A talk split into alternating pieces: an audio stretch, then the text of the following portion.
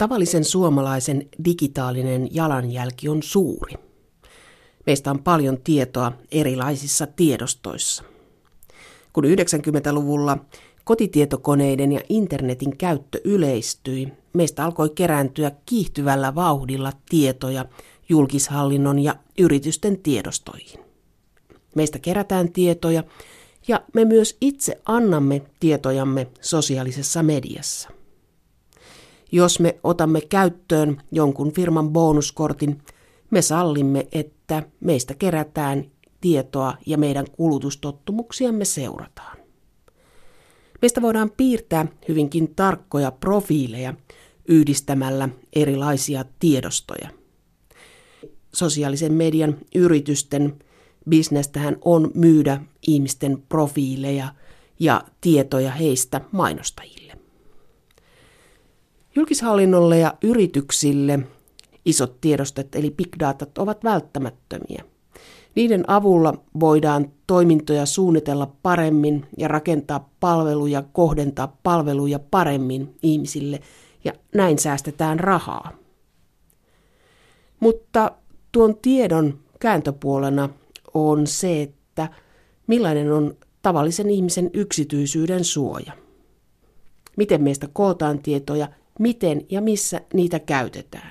Nykyiselläänkin jokaisella meistä on mahdollisuus pyytää tietonsa tiedon kokoajalta. Keväällä voimaan tuleva laaja EUn tietosuoja-asetus muuttaa käytäntöjä. Tulevaisuudessa omat tiedot voi saada digitaalisessa muodossa ja mikä on aika iso muutos on se, että nuo tiedot voi antaa kolmannelle osapuolelle. Eli voit pyytää yritykseltä itseäsi koskevat tiedot ja voit antaa ne edelleen eteenpäin. Ja tämä onkin mielenkiintoista, missä kulkee raja, mikä on omaa tietoa, mikä on kohteelle sallittua tietoa ja mikä on yrityksen tietoa. Mutta tästä varmasti vielä keskustellaan, ja niin keskustellaan tässä julkisessa sanassakin, mikä muuttuu.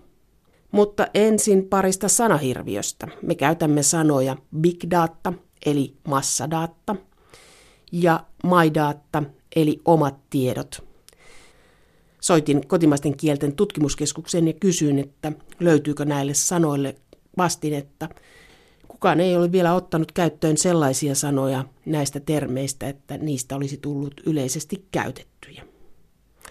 No, mutta me keskustelemme siis tietosuojan muuttumisesta ja maidaatasta tässä lähetyksessä ja asiantuntijoina ovat mukana liikenne- ja viestintäministeriön viestintäneuvos Taru Rastas, Aalto-yliopiston tutkija Kai Kuikkaniemi ja teknologiateollisuudesta toimialajohtaja Ville Peltola. Mutta lähdetään ensin tuonne liikenne- ja viestintäministeriöön. Me istumme liikenne- ja viestintäministeriössä ja tässä vastapäätä on viestintäneuvos Taru Rastas. Ja sä oot viime aikoina pyörittänyt sellaisia asioita kuin big data ja my data. Niin miksi näille termeille ei löydy selkeää suomenkielistä vastinetta? tämmöiset ilmiöt tai asiat, mitkä tulee meille myös maailmalta, niin yleistyy yleisessä kielenkäytössä tietyt termit, niin kuin big data on yhtä kuin silloin haettu suomenkielistä vastinetta, joka olisi massadata, mikä sinälläänkään ei kerro vielä hirveän paljon, mutta tosiaan voidaan puhua tämmöisistä tosi isoista, laajoista, niin kuin moni, monipuolisista tietoaineistoista – joita voi, yritykset voi kerätä, mutta miksei yksityiset ihmisetkin, että on vaikka mielenkiintoisia, sanotaan vaikka sääpuolella, on kuullut, että ihmiset pystyttää takapihoilleen pienimuotoisia sääasemia, jotka koko ajan kerää, kerää dataa, josta alkaa syntyä semmoisia isoja aineistoja, joita voidaan sitten analysoida ja hyödyntää erilaisiin käyttökohteisiin. Tämä säädatahan on nyt esimerkki siitä, että sehän ei liity kenenkään henkilöön, niin kuin suoraan. Mutta sitten tällä maidatalla, joka, jonka voi ikään kuin kääntää ajatellen itseään koskeva tieto, eli kaikki semmoinen data, mikä on, kertoo meistä henkilöinä jotakin, niin se ero ehkä voidaan tehdä, että, että maidata voi olla aivan minkä tyyppistä dataa tahansa. Bonuskorttia vielä ottamalta kertyy juuri sitä itseäni koskevaa tietoa. Tämä MyData on sen takia ajankohtainen, että huhtikuussa käytännöt muuttuvat. Taru Rastas, mitä käytännössä tapahtuu silloin? Joo, eli viittaa tähän EUn tietosuoja-asetuksen uudistamistyöhön. Voidaan sanoa, että sinällään jo nykyisellään hän ihminen, ihmisellä, jokaisella meillä on oikeus saada tietoa siitä, tai kysyä esimerkiksi yritykseltä, että mitä minusta on heidän rekistereissään tietoa, esimerkiksi vaikka näitä kauppojen kanta-asiakas, kanta-asiakastietoja, eli mitä rekisteröityy sun ostoksista kauppoihin.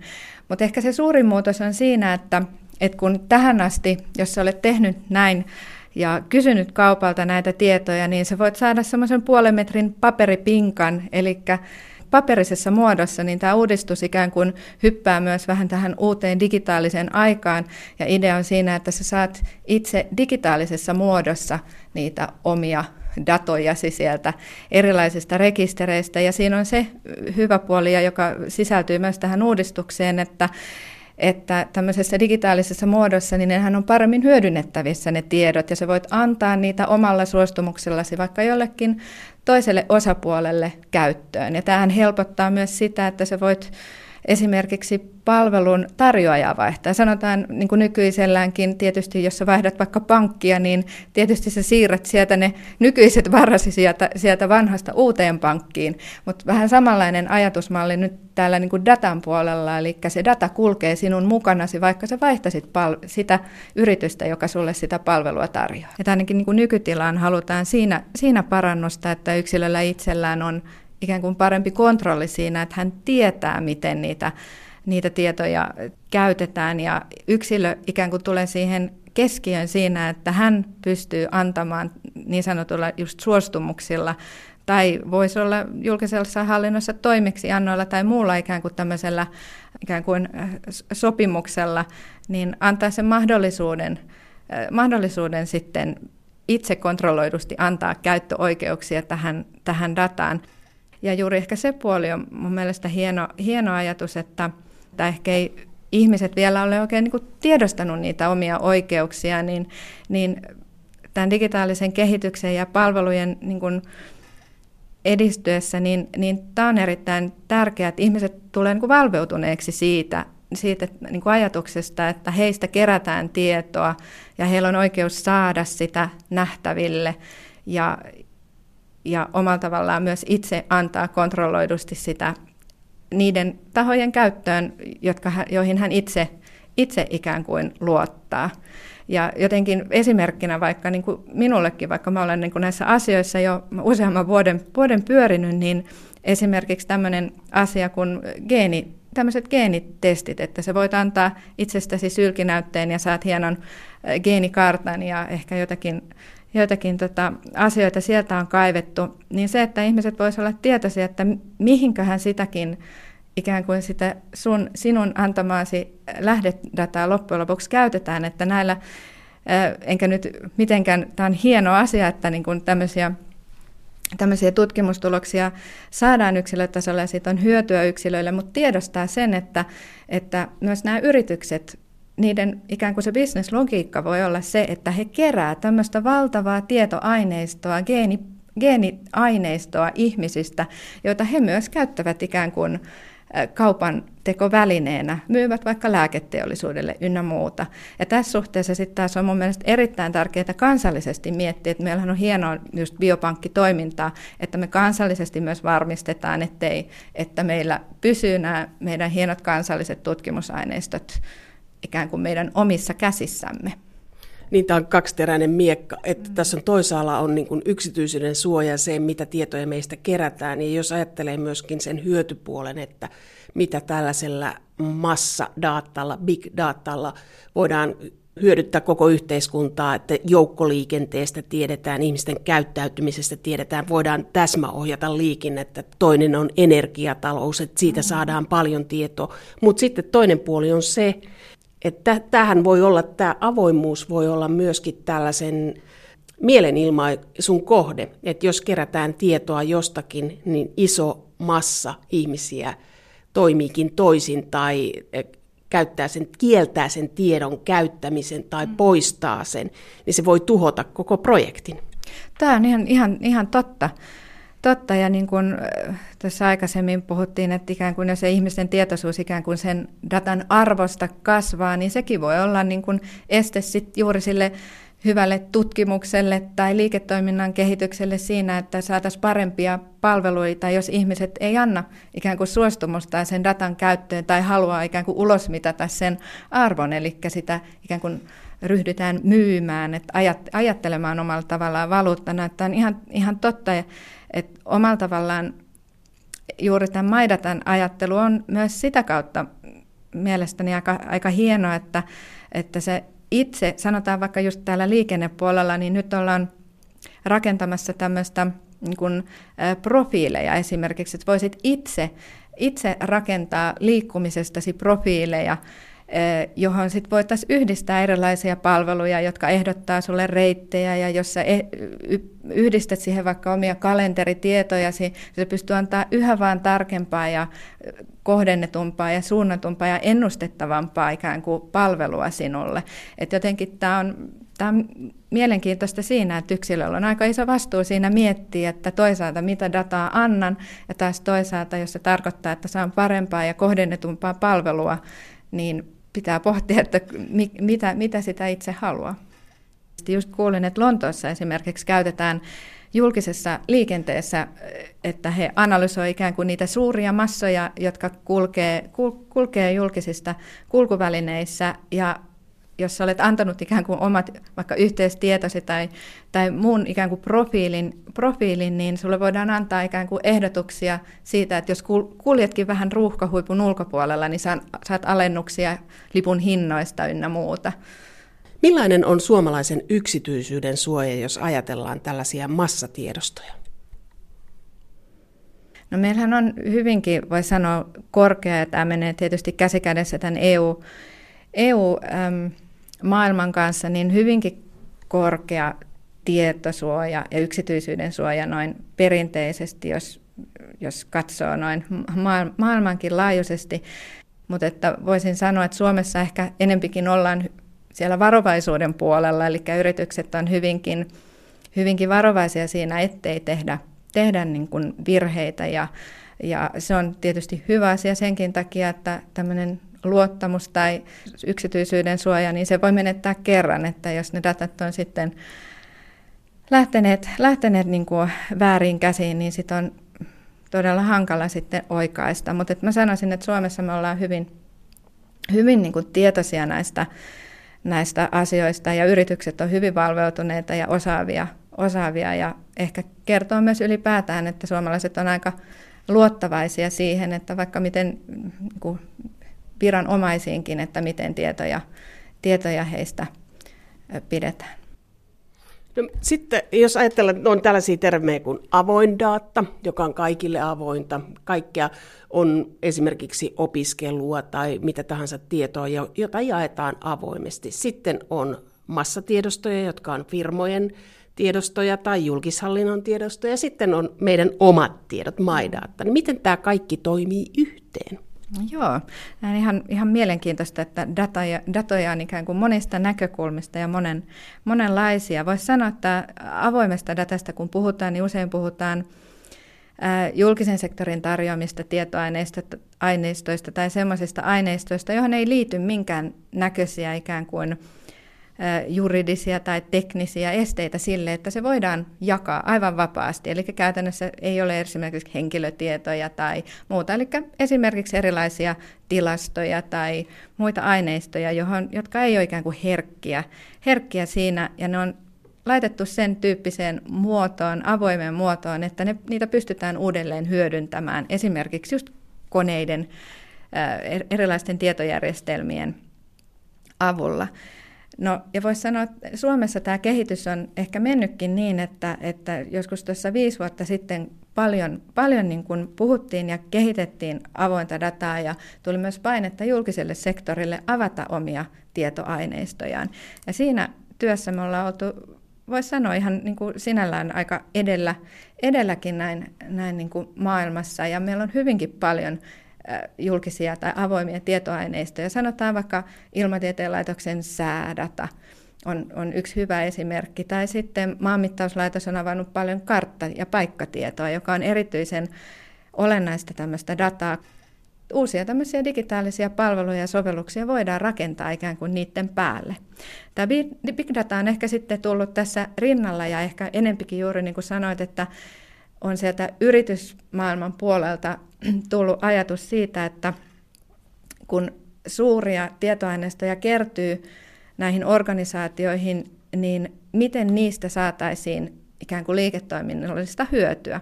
Yritykset, jotka käyttää dataa ikään kuin päätöksenteossaan, niin meillä on jo tutkimuksia siitä, että, että, että ne on tuottavampia, koska he pystyvät tekemään fiksummin sitä omaa liiketoimintaa ja tehdä niitä päätöksiä, että esimerkiksi asiakkuuksista, että mitä tarjotaan erilaisilla asiakkaille. Monessa liiketoiminnassa niin, niin on, haetaan tämmöisistä isoista tietomassoista myös tämmöisiä niin poikkeuksia tai virheitä, eli finanssimaailmassa, niin rahoitusmaailmassa, niin on, on esimerkkejä, että tämmöistä niin keinottelua tai vähän niin peto, ikään kuin tämmöistä veronkiertoa ja muuta, muuta on pystytty tunnistamaan siitä, että kun analysoidaan valtavia iso, isoja tietomassoja, niin sieltä alkaa löytyä semmoisia toimintamalleja, jotka ehkä poikkeaa jostakin totutusta esimerkkinä. Keväällä todennäköisesti huhtikuussa voimaan tuleva laaja EUn tietosuoja-asetus parantaa yksityisyyden suojaa ja yksilön oikeuksia. Yrityksille ja niille, jotka kokoavat massatiedostoja, joissa on henkilötietorekistereitä, se asettaa uudenlaisia vaatimuksia. Asetuksen siirtymäaika on kaksi vuotta, joten aikaa on vuoteen 18. Uuden asetuksen mukaan meillä on oikeus tietää, missä tietojamme käytetään, oikeus valvoa tietojamme, oikeus poistaa tietojamme, oikeus oikaista tietojamme ja meillä on oikeus saada omat tiedot digitaalisessa muodossa ja jakaa ne eteenpäin. Aalto-yliopiston tutkija Kai Kuikkaniemi on perehtynyt omien tietojen MyDatan hyödyntämiseen ja hänen mukaansa EUn tietosuoja-asetus selkeyttää käytäntöjä ja mahdollistaa uudenlaisten palvelujen kehittämisen. Kai Kuikkaniemi tiedot saadaan omaan käyttöön tai omaan haltuun. Ja, ja se, että ihminen pystyy näkemään omat tietonsa, pystyy vuorovaikuttamaan sen omien tietojen kanssa, rikastamaan sitä omaa tietoa, niin se on sekä sille yritykselle, joka tietoa alun perin on kerännyt, niin hyödyllistä, mutta tiedolla on tiedon luonne on sellainen, että sillä on, sitä, se ei kulu käytössä, vaan itse asiassa se rikastuu ja paranee käytön mukaan.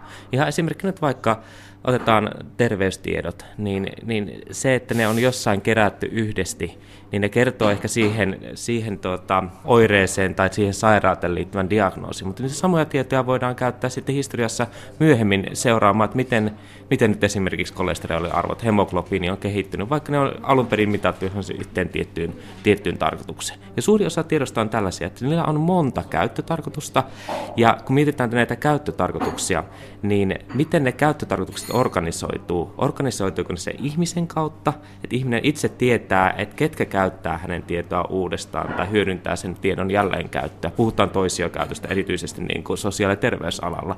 Niin tota, Maidatassa keskeistä on se, että se hallinta ja se tiedon, tiedon läpinäkyvyys, miten sitä käytetään, tapahtuu ihmisen kautta. Ää, ei niinkään se, että se tieto nyt otettaisiin pois ja joku ei enää pystyisi sitä käyttämään. S-ketjulla, K-ketjulla, niillä on valtava määrä tietoa ihmisistä ja ihmisten kuluttamisesta. Ja sitten tämä asetus antaa siihen mahdollisuuden, että ihminen saa omat tietonsa ja voi antaa ne kolmannelle osapuolelle. Tämä voi tuottaa aika moista härdeliä näiden isojen ketjujen välillä. Ähm, tämmöisiä tietenkin niin kuin kilpailukonflikteja on, ja ne on ihan ilmeisiä. Ää, tässä mun mielestä kannattaa niin kuin, fokus keskittää enemmän niihin, niihin semmoisiin lisäarvopalveluihin, jotka ei suoraan siihen kilpailun sidonnaisia. Ja se on, se on monisuinen ongelma ja siihen tietenkin henkilötieto liittyy keskeisesti. Mutta kun puhutaan vaikka ostamiseen, ostokäyttäytymiseen liittyvästä datasta, niin, niin erityishuomio tässä alkuvaiheessa henkilötiedon virtaamiseen, niin mun mielestä kannattaa, kannattaa pistää esimerkiksi niihin terveyspalveluihin, joita pystytään rakentamaan tämän tiedon päälle. Ja se kulutustieto, mitä kaupat kerää meistä, niin sitä voidaan hyödyntää esimerkiksi ää, kohdentaa mulle parempaa ruokavalioa ja sen, sen palvelun, sen voi tuottaa joku ulkopuolinen ja se on varmasti kauppapaikkojen intressissä, että tällaiset ää, ulkopuoliset tahot täydentää heidän palvelu, palveluvalikoimaansa. Tähän kertyy varmaan aikamoinen bisnes, että siihen tulee tämmöinen terveysteollisuus, johon tulee myös sitten mukaan vakuutusyhtiöt ja kaikki terveydenhuoltoon, kuntoiluun, kaikki tämä infra. Kyllä terveys ja hyvinvointi on varmasti se isoin markkina ja isoin alue, mikä tähän liittyy. Siellä niin kun, ehkä hyvä konkreettinen esimerkki on se, että jos puhutaan nykyistä lääkkeistä, jos ihmisiä pystyttäisiin niin tarkemmin ymmärtämään heidän profiiliaan käyttäytymistä, esimerkiksi minkälainen heidän ruokavalio on tai laajemmin mikä heidän, heidän tota, fysiologinen toimintansa on, niin sillä perusteella pystyttäisiin kohdentamaan nykyisiä lääkkeitä ja huomattavasti paremmin, joka käytännössä tarkoittaa, että lääkkeitä ehkä tarvitsisi määrätä vähemmän, mutta samalla niin kun lääkkeiden teho olisi parempaa. Ja kaikki ymmärtää hyvin, miten merkittävä vaikutus tällä voisi olla yhteiskunnallisesti. Samanlaista tämmöistä personointia, joka vaikuttaa sekä siihen, että miten hyvin, hy, hyvin tuote tai palvelu äh, palvelee yksilöä, mutta toisaalta miten tehokasta sen palvelun tuottaminen on, niin tapahtuu käytännössä kaikilla muillakin sektoreilla. Et kyllä se personointi, niin se on tosi hyödyllistä. Nyt on keskeistä vaan, että miten se voidaan tehdä niin, että se on ihmisoikeuden mukaista ja ihmisillä itsellään hallussa se, ne työkalut, millä hän voi päättää, kehen hän luottaa ja miten hän luottaa. Et tarvitaan uutta teknologiaa siihen, että minne tiedot varannoidaan, miten näitä ää, tavallaan luottamuksellisia suhteita ylläpidetään, miten ihminen määrittää, kehen organisaation hän luottaa ja miten. Te insinöörit uskotte, että tästä tulee uutta liiketoimintaa Suomeen. Miten se olisi erityisesti suomalaista osaamista? No suomalaista osaamista ehkä, ehkä kahdessa, kahdessa suunnassa. Toisaalta niin tämä, ähm, toivottavasti niin tulee ulos hirveän yksinkertaisena kokonaisuutena, varsinkin ihmisille yksinkertaisena. Mutta siinä yksi keskeisimpiä konsepteja on esimerkiksi tämmöiset henkilökohtaiset tietovarannot ja, ja puhutaan MyData-operaattorista ja vastaavista. Eli, eli se, että ei ole pelkästään organisaatiolla näitä tietorekisterejä ja se tieto sijaitse pelkästään niin organisaatiossa, vaan syntyisi esimerkiksi tämmöinen MyData-tili, vähän niin kuin tällä hetkellä pankkitili tai kännykkä ää, liittymä, jossa mulla on tieto niistä, missä kaikissa mulla henkilötieto on, ja mä voin keskitetysti yhdessä paikassa hallinnoida, minne se tieto virtaa. Ja jopa itse niin kuin hyödyntää sitä suoraan, puhutaan niin kuin oppimisen ja quantified self, tämmöisen niin kuin itsestään kehostaan oppimisen ää, tekniikoista, jotka voi olla niin kuin hyvin merkittäviä esimerkiksi stressin hallintaan, oppimiseen yleensä. että siellä on niin kuin, paljon tämmöisiä sovelluksia, jotka ei pelkästään liity siihen, että mitä organisaatio voi tehdä, vaan niin osa tarpeista ja käytöstä lähtee ihan uudella lailla, ihan uusi markkina tavallaan sen yksilön suoraan niin kuin, vuorovaikutuksen oman tietonsa kanssa. Ja tähän meillä Suomessa on hyviä lähtökohtia. Quantified Self-liike on hyvin vahva Suomessa. Mikä se on?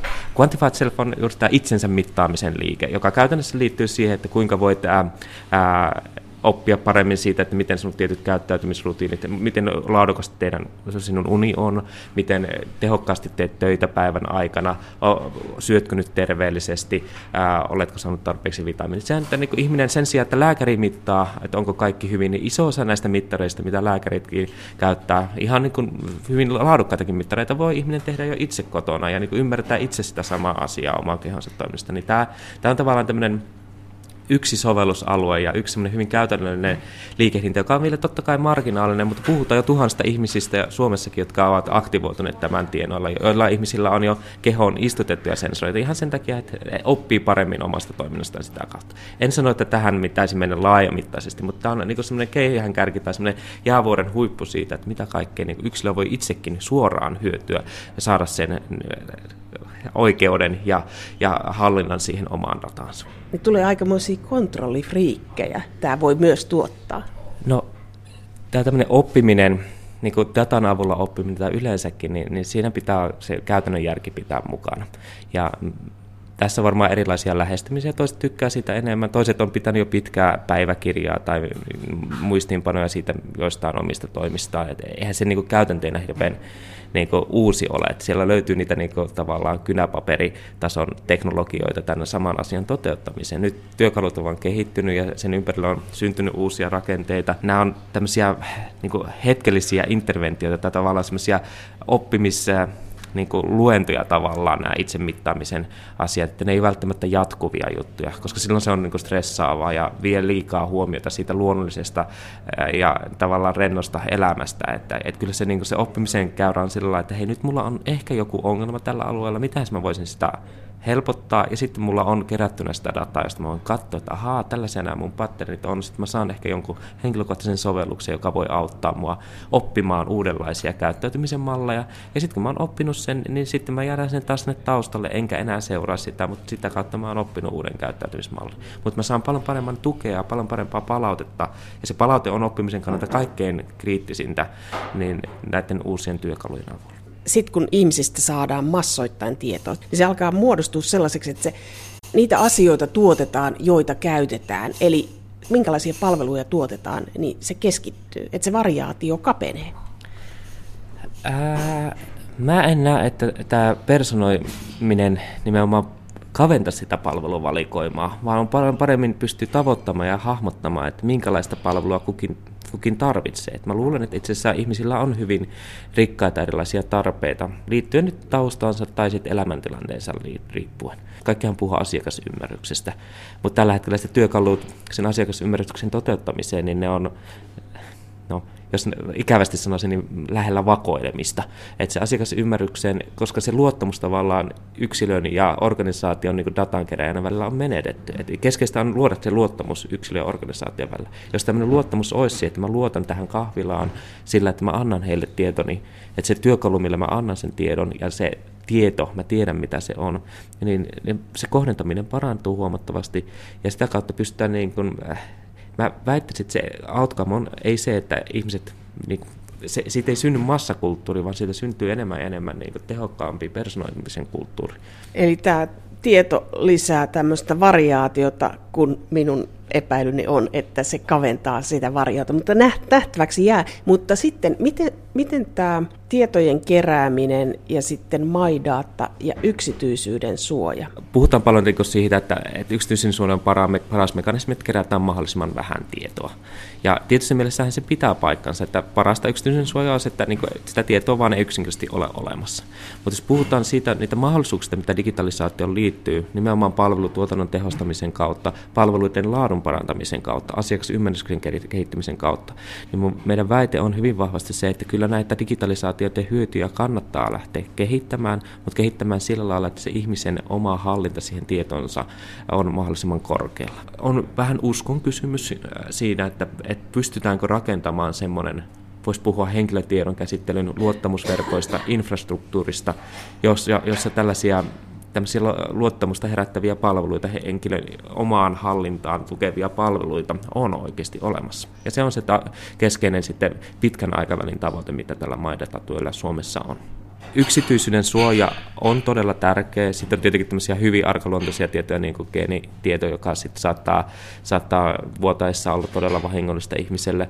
Ihmisten pitää vähän valveutua, että se on niin kuin, datasta on tulossa erittäin arvokasta, erittäin hyödyllistä, mutta mahdollisesti myös hyvin ää, niin kuin tavallaan haastavaa siinä mielessä, että siitä voi tulla myös ongelmia, jos susta vuotaa liikaa dataa ympäristönsä. Ja sitä kautta ihmistä pitää tulla, tämmöinen datalukutaiton pitää kasvaa. Ja ei, ei mikään maidata-skenaario tai yleensä mikään semmoinen ää, kehittynyt yksityisyyden hallinnan tulevaisuuden skenaario toteudu, ellei ihmiset ole jollain tasolla valmeutuneempia datan, datansa käyttäjiä. Ja tämä on varmaan yksi keskeisimpiä haasteita, että onko meillä kiinnostusta aiheeseen? Onko meillä esimerkiksi semmoinen ymmärrys yhteiskunnan tasolla, että tähän datan käyttä, datakäyttäytymiseen tulee asioita, jotka viedään ihan peruskoulun tasolle, että, että ihmisille ja oppilaille opetetaan siellä myös joitain periaatteita, mitä liittyy niin datan hyödyntämiseen ihan, ihan tyylin oppimisesta tai no, kaikkein räikeimmät esimerkiksi on esimerkiksi tämä, mitä sosiaalinen media käyttäytyminen on ja miten esimerkiksi nähdään tällä hetkellä Amerikassa, että, että sosiaalisen median käytön aktiivisuus yhtäkkiä lakkaa viimeisenä vuonna kolitsissa todella nopeasti, kun ihmiset alkaa hahmottaa, että tämä tietohan saattaa mennä mun työnantajalle.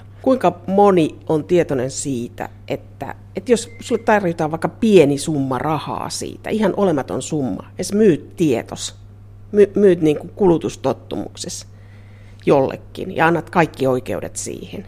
Ja seuraavaksi se tieto päätyy vaikka vakuutusyhtiöön tai työnantajalle tai mihin tahansa. Että se, kuinka moni tajuaa, että se tieto saattaa olla jollekin kullan arvoista ja se on, tulee sulle itsellesi kalliiksi, että sä olet antanut tietoja. No se tietoisuus, tietoisuutta ei ole varmaan hirveän laajasti, mutta se kehittyy koko ajan. On, on erilaisia tutkimuksia ja erilaisia kyselyjä, joissa on ihmisten ää, tähän oman datansa arvotusta kyselty, ja kyllä se koko ajan se ymmärrys kasvaa. Ja maailmalla onkin jo paljon palveluita, jotka perustuu siihen, että ihminen ää, lahjoittaa tai, tai kerää omaa tietonsa ja saa siihen rahaa vastineen. Tämä tietoisuus kyllä tulee varmasti kasvamaan aika merkittävästikin tulevaisuudessa. Ja on tiettyjä niin kuin, tulevaisuuden lakiuudistuksia, joissa dataa, henkilötietoa niin kuin verrataan suoraan niin kuin maksamiseen, että datojen luovuttaminen ja maksaminen nähdään vaihtoehtoisena palvelun vastineen rakenteena. Mutta mut, mut tämä, niin kuin, että se on arvokasta jollekin, niin se on varmasti niin kuin totta, ja todellakin organisaatiot kerää tietoa, mutta sitten sillä taustalla mun mielestä on se, että iso osa yrityksistä, varsinkin suomalaisista isoista yrityksistä, ne haluaa tehdä asiat oikein. Ja nyt ollaan sellaisessa tilanteessa, että, että maailmalla on tämmöisiä globaaleja mainosverkkoja tai rakenteita, joissa datan hyödyntäminen on aika villiä, ja siellä ehkä eettiset pelisäännöt on unohdettu ihan, ihan sen taloudellisen hyödyn nimissä, ja, ja niin kuin pusku on siihen suuntaan, että kaikki omaksuisivat nämä kansainväliset tavat käsitellä dataa. Tai se, se on oikeastaan tämän EUn tietosuojalainsäädännön yksi, yksi eettisiä periaatteita, että luodaan niitä selkeitä rakenteita siihen, että miten dataa hallitaan esimerkiksi Euroopassa ja samoin niin kuin erityisesti Suomessa. Satka ja Kuikkaniemi hyvin optimisti. Me istutaan nyt Kalliossa korttelikahvilassa, ja, mutta me asioidaan monikansallisten yhtiöiden kanssa. Ja yhtiöiden kanssa, jotka pelaa Euroopan ulkopuolisilla säännöillä. Jos ajattelet tällaista tietoturvaa tai maidaattaa, niin miten kenen pelisäännöillä toimitaan, jos omistajamaa on Euroopan ulkopuolinen, se ei ole EU-asetusten piirissä, niin tarkoittaako se sitä, että tietoturvasäännökset on sitten jossain kaukana?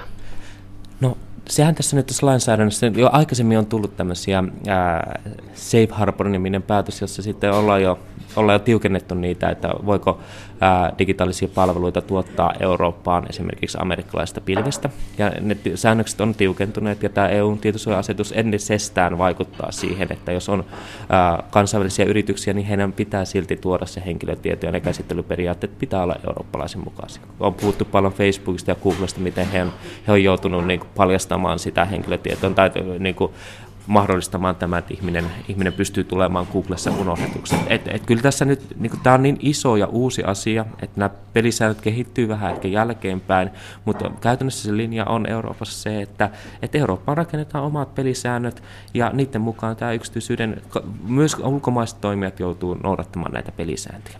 Nyt se uh, uhkakuva, mitä tässä esitellään, on se, että ne pelisäännöt on muualla maailmassa paljon joustavampia. Siellä mahdollistaa organisaatioille paljon ketterämpiä toimia. Ää, niin syntyykö tässä nyt tämmöinen tietynlainen innovaatiotyhjö sitten Eurooppaan, että ei voidakaan olla datan käsittelyn suhteen niin ketteriä. Ja, ja tämä on varmasti ihan niin merkittävä huoli, joka pitää huomioida, ja tätä, tätä vastaan itse asiassa nämä Googlet ja kaikki mahdolliset eurooppalaisetkin yritykset on lopanneet, että nyt tämä vaikeuttaa heidän mahdollisuuksia innovoida datan avulla.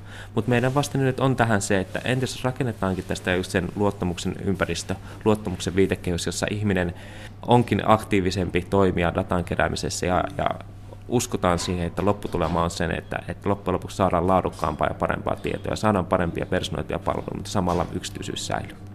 Kun operaattoria vaihtaessa puhelinnumeron säilyttäminen oli mahdollista, ihmiset alkoivat vaihtaa operaattoria vilkkaammin. Nyt kun meillä on erilaisissa tiedostoissa, massatiedostoissa omia tietojamme, kulutustottumuksistamme, viidemaailmassa soittolistoja, elokuvalistoja, kirjalistoja.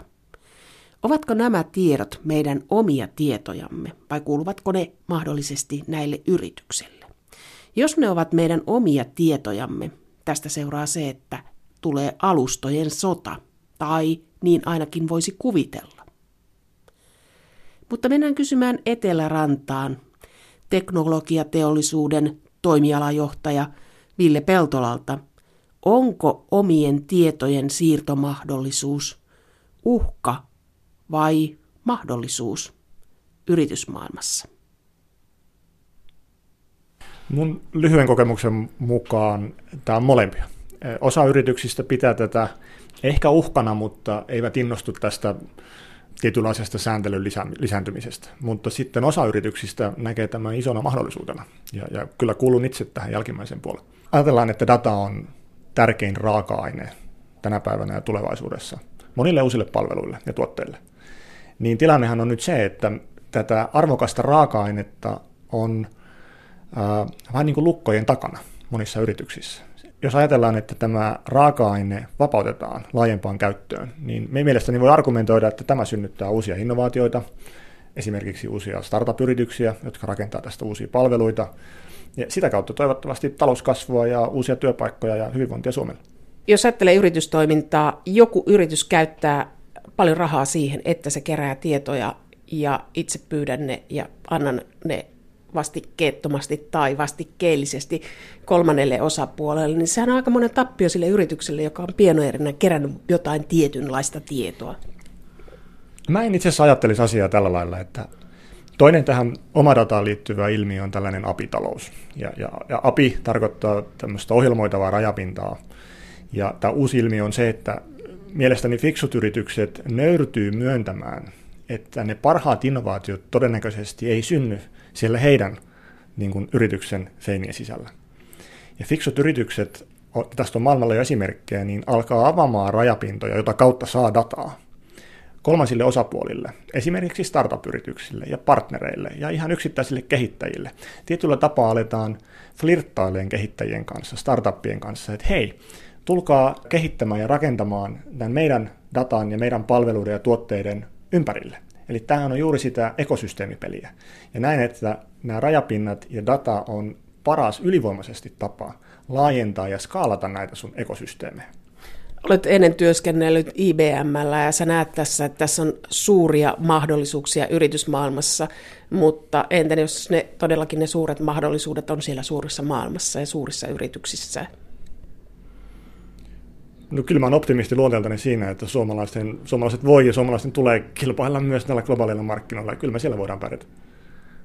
Millä tavalla tässä alkaa raha liikkua sitten, kun tiedoista tulee? Jokainen voi itse käyttää ne tiedot tai siirtää ne tiedot, niin liikkuuko raha vai mikä siinä liikkuu sitten tulevaisuudessa? Vaihtavatko ihmiset palvelualustoja, he saavat siitä jotain vastinetta, kun he antavat omat vanhat tietonsa? No mä en, en itse usko siihen, että lähitulevaisuudessa me tullaan näkemään minkäänlaista rahastusta, että, että ihmiset, asiakkaat niin kuin omaa dataa myyvät. Et, et enemmänkin se on juuri kuten ehkä kuvasit, että saadaan vaikka vaihtaa alustaa tai palvelua parempaan palveluun, ja siinä on se insentiivi, miksi sitä omaa dataa kannattaa ehkä uudelle palvelulle esimerkiksi antaa. Käytit itse tällaista esimerkkiä yhdessä luennossa, että, että miten vaikeaa on esimerkiksi kuuluisan Spotifyn soittolistaa siirtää toiselle alustalle tulevaisuudessa. Tämä olisi ihan niin kuin itsestään selvää, että ne voi automaattisesti siirtää. No ei ihan noinkaan valitettavasti. Että se, on, se on kyllä totta, että oli surullisen vaikeaa yrittää tota Spotifysta siirtää Apple Musiciin nämä soittolistat. Ja, ja, ja kuvasinkin, että käynnissä on tietynlainen alustojen sota tai tämmöinen taistelu isojen alustojen välillä. Ja vaikka nyt meillä tulevaisuudessa on entistä niin kuin helpommat mahdollisuudet saada meidän omat datat itsellemme, muun muassa tämän EU-tietosuoja-asetuksen kautta, ei se automaattisesti implikoi, että se toinen palvelualusta esimerkiksi millään lailla haluaa fasilitoida sitä, että sen voi sinne siirtää. Taas kerran palaan siihen, että mielestäni fiksut yritykset tulee ymmärtämään tämän, tämän niin kuin avoimien alustojen hyödyt versus suljettujen alustojen hyödyt. Sä olet sanonut, että, ähm, että sillä on merkitystä, kuinka itsenäinen Suomi on digitaalisesti. Sä oot aktiivinen blogisti ja kirjoitat ja puhut. Mitä sä sillä tarkoitat? No kyse on siitä, että jos me katsotaan meidän infrastruktuuria tässä ympärillä, tätä perinteistä, perinteistä fyysistä infrastruktuuria, tämä mikä on muodostunut atomeista tässä meidän ympärillä, niin onhan tällainen huoltovarmuusajattelu ollut olemassa jo pitkään. Eli kuinka omavaraisia me ollaan, jos tulee vaikka joku kriisitilanne. Ja, ja tämän digitaalisen itsenäisyyden niin kantava ajatus on se, että me ulotetaan tämä sama tarkastelu ja ajattelumalli siihen näkymättömään, siihen bittimaailmaan, siihen digitaaliseen infrastruktuuriin, mistä me ollaan koko ajan entistä enemmän riippuvaisia. Sitten sä oot ottanut myös kantaa tiedustelulakiin. No omadatan kontekstissa tiedustelulain uusimisen yksi haaste on se, että jos siitä laista tulee liian tunkeileva, niin käytännössä se kyllä vetää mattoa alta täältä Suomen ambitioilta tämän omadatan edistämisen kanssa. Käytännössä siis se tarkoittaa sitä, että tiedustelulain mukaan viranomaisella on mahdollisuus kerätä tai jopa jossakin on käytetty sanaa tunkeutua tiedostoihin? No, me elinkeinoelämässä ollaan sitä mieltä, että Suomella on tänä päivänä ollut ja on edelleen hyvä brändi tietoturvan osalta. Ja, ja mitä tulee esimerkiksi konesali-investointeihin, niin Suomi on tietyllä lailla dataturvallinen maa. Ja me toivotaan, että tämä säilyy jatkossakin. Mitkä asiat siinä käytännössä vaikuttaa siihen, että tämä brändi himmenisi? No, jos viranomaisille tulee liian tunkeilevia valtuuksia, niin se on ymmärrettävästi brändiongelma kaikenlaiselle Suomen kunnianhimoisille omadata-tavoitteille. No, millainen on meidän julkinen puoli, jos ajattelee tätä tietojen käyttöä? No, tilanne on mielestäni oikein hyvä. Suomen julkinen sektori on, on globaalisti katsottuna ihan kärkijoukoissa, mitä tulee tämmöiseen julkiseen avoimeen dataan. Ja nyt uusi erittäin houkutteleva alue on, on kansallinen palveluväylä – tämä X-Road, minkä, mikä me otetaan nyt käyttöön, sama ratkaisu, mikä Virossa on ollut käytössä pitkään, niin tämä tulee mahdollistamaan äh, yhdessä tämmöisen kansalaisen palvelunäkymän kanssa, joka taitaa olla jo testikäydössä avattuna kansalaisille. Tulevaisuudessa toivottavasti sen, että tätä julkisen sektorin omistamaa dataa sinusta kansalaisena, niin on, on myös helppo käyttää. Kun ajattelee tätä dataa, että, että voisin vetää koneesta ulos kaiken sen, mitä 55 viimeisen vuoden aikana tapahtunut. Juuri näin, tähän, tähän siis tulee ilman muuta pyrkiä. Mutta ehkä mä palasin vielä vähän askeleen taaksepäin, että aika harvaa kansalaista tai, tai yleensä niin kuin kuluttajaa niin kiinnostaa ehkä se raakadata saada itselleen, koska okei, sitten se on siellä sun tietokoneella jonkunlaisena tiedostona, joka voi olla aika kryptinen, niin mit, mitä sä sillä teet? Harva ihminen on siitä kiinnostunut, että olennaisempaa maidatan omadatan edistämisessä on se, että sinun on helppo antaa lupa jonkun toisen tahon saada se sun data. Ville Peltola, sä edustat teknologiateollisuutta ja jos ajattelee, että joku yritys käyttää paljon varoja siihen, että se kokoaa meistä tietoja, luo profiileja ja sitten meillä on jokaisella on oikeus omiin tietoihin, MyDataan, niin mikä sitä minun tietoani minusta on? Että jos ajattelet, että jonkun tiedon hankintaan on kuitenkin ja siihen suunnitteluun, että mitä tietoa hankitaan, niin se on osa sen yrityksen liiketoimintaa. Sitten mä voin pyytää ne kaikki sieltä ja antaa kolmannelle osapuolelle. Niin missä kulkee se raja? Tämä on mun mielestäni yksi avainkysymyksiä, mihin selkeää vastausta tänä päivänä ei ole. Ju- juuri tämä ajatus, että sinulle kuuluu tietty perustieto sinusta itsestäsi, jota yritys tai joku muu taho on sinusta kerännyt. Mutta sitten tämä yritys voi jalostaa sitä dataa. Se voi yhdistellä sitä dataa ja ajaa erilaista analytiikkaa siihen, vaikka omilla algoritmeilla ja niin edelleen ja niin edelleen. Ja, ja jossain kohtaa se siitä syntynyt, jalostunut data ei enää kuulukaan sinulle. Ja tämä rajavetokysymys tulee olemaan todella, todella tärkeä, ja siihen ei ymmärtääkseni mitään selvää vastausta vielä ole. Se, se raaka data, mikä sinulle kuuluu nyt muun muassa tämän tulevan EU-tietosuoja-asetuksen mukaan, niin jossain kohtaa äh, yritys voi jalostaa sitä dataa sinusta huomattavasti pidemmälle, esimerkiksi yhdistellä muiden ihmisten dataan, heidän muiden asiakkaiden dataan, niin se lopputulos ei luonnollisesti enää kuulu sinulle. Ja tämä rajaveto, että mihin se raja vedetään, on varmaan hyvin tapaussidonnainen, ja, ja siellä tulee olemaan, ja varmaan on jo hyvin vaikeita juridisia haasteita. Eli tässä riittää asianajajille töitä. Se on varmaa, että tämä EU-tietosuoja-asetus tulee kyllä lisäämään asianajajien bisnestä. Kerro Ville Peltola vielä loppuun tähän, että jos sä olisit nyt perustamassa yritystä, niin mikä olisi se yritystoiminta, mitä nyt kannattaisi ajatella? Mikä on se, se nouseva sektori tässä? Terveys on sanottu moneen kertaan, mutta mikä muu näillä tiedoilla on se, että mikä täällä rupeaa kehittymään? Toi on hyvä kysymys. Tota, multa esimerkiksi kysyttiin vasta, että mikä on IT-alan työllisyysnäkymät, millaisia ne on nyt, kun tämä digitalisaatio jyrää.